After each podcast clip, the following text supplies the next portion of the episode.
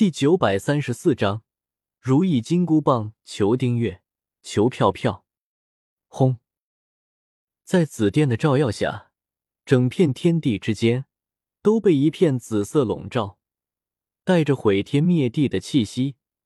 紫电化作一道紫色的巨蟒，张开大口，朝着萧邪轰杀了过去。给我棒！一股惊天的剑意从萧邪身上猛然爆发出来，凝聚成一道数千丈大小的剑气。轰！巨大剑气如同山岳一般，没有丝毫的停留，直接将紫色电蟒轰爆，然后去势不减，将天空中的雷云一起轰成了灰烬。嗖！萧邪的右眼猛然变成了轮回眼，将空气之中那些还没有消散的雷电能量尽数给吸收了。不错，大补！萧协全力运转吞天式地诀，将这些吸收的雷电能量快速炼化，让自己渡劫初期的修为彻底稳固了下来。不过话说回来，这雷劫未免也太虎头蛇尾了吧？萧协忍不住摇了摇头。原本他还以为这雷劫会有多厉害呢，没想到白期待了一场。不过仔细想一想。萧协能够这么轻松的度过雷劫，也是理所当然的事情。毕竟这只不过是渡劫期的雷劫，而且还是被削弱的雷劫。再加上萧协以前的实力，可是堪比半圣强者。虽然修为被封印了，但是战斗经验还在。如果萧协连一个区区的雷劫都渡不过，那才不正常呢。顺利渡完雷劫之后。萧协意念一动，将藏风剑收了起来，然后使用瞬息之术，直接回到了木叶村。时光飞逝，转眼之间，萧协便已经在火影忍者的世界待满了十年的时间。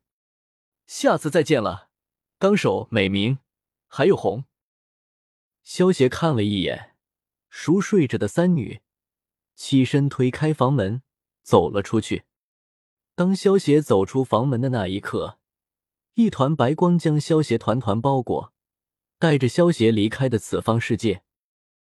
潇潇，我要抽奖了，快出来！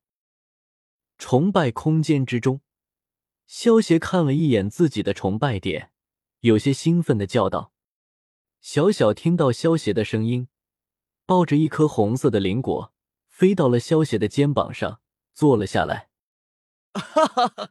今天就让你看看什么是欧皇。萧邪意念一动，将抽奖大转盘调了出来，搓了搓手，大笑道：“欧皇，我看你更像是一个飞球。”小小听到萧邪的话，一边吃着灵果，一边忍不住小声的吐槽道：“这一次在火影忍者的世界之中，萧协一共赚取了三十二亿五千多万崇拜点。”所以，萧协准备进行三次十级抽奖，还有两次九级抽奖。至于剩下的五千多万崇拜点，萧协准备暂时留下。毕竟，萧协现在的修为已经达到了渡劫初期，相当于圣域初期的高手。而且，萧协现在的实力，就算没有巨神兵和震天地的帮忙，即使对上圣域巅峰的强者，萧协也不会落于下风。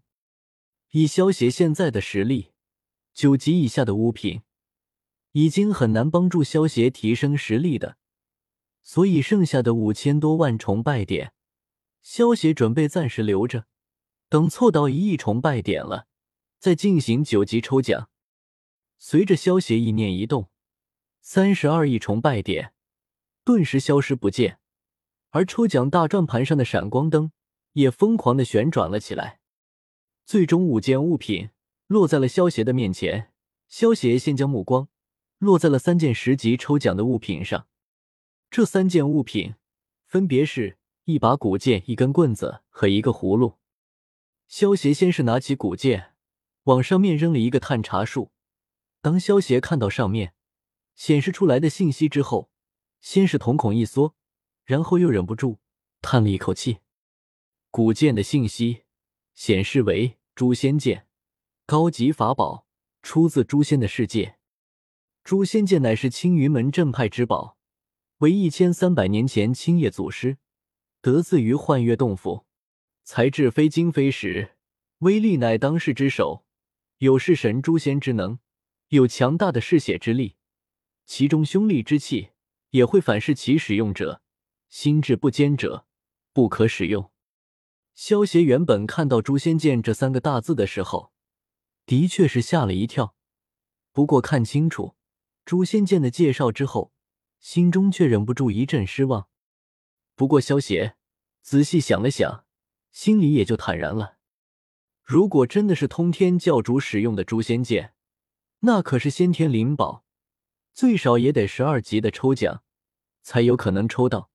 十级的抽奖，怎么可能抽到呢？萧邪拿起诛仙剑，仔细看了起来。只见这把古剑，剑质怪异，似石非石，样式古朴。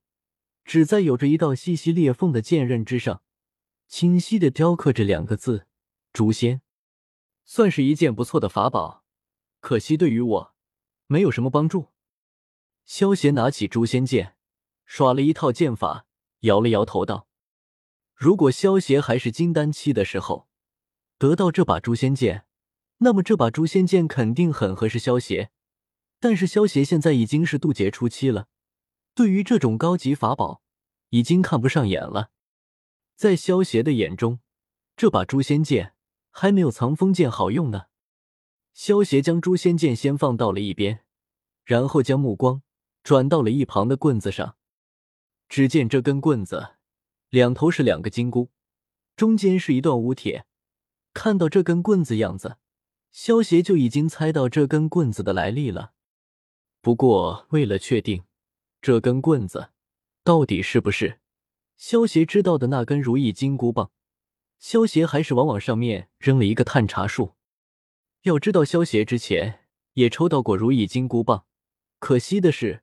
那根金箍棒是出自超神学院的世界，也就相当于一个中位神器罢了。萧协往眼前的这根棍子之上扔了一个探查术，显示为如意金箍棒，后天灵宝，出自《西游记》的世界，由太上老君亲手炼制而成，后被大禹借走治水，治水后遗下的定海神针放在东海，后为孙悟空所得，成为其打斗的兵刃。好，好，好，果然是如意金箍棒。萧协看完如意金箍棒的介绍，一把将如意金箍棒拿起，放在手中掂了掂。如意金箍棒虽然重达一万三千五百斤，但是对于萧协来说，却也算不上什么。这重量用起来也颇为顺手。可惜我现在实力不够，也不能完全发挥出你的威力，只能先委屈你一阵了。萧邪摸了摸如意金箍棒，自语道。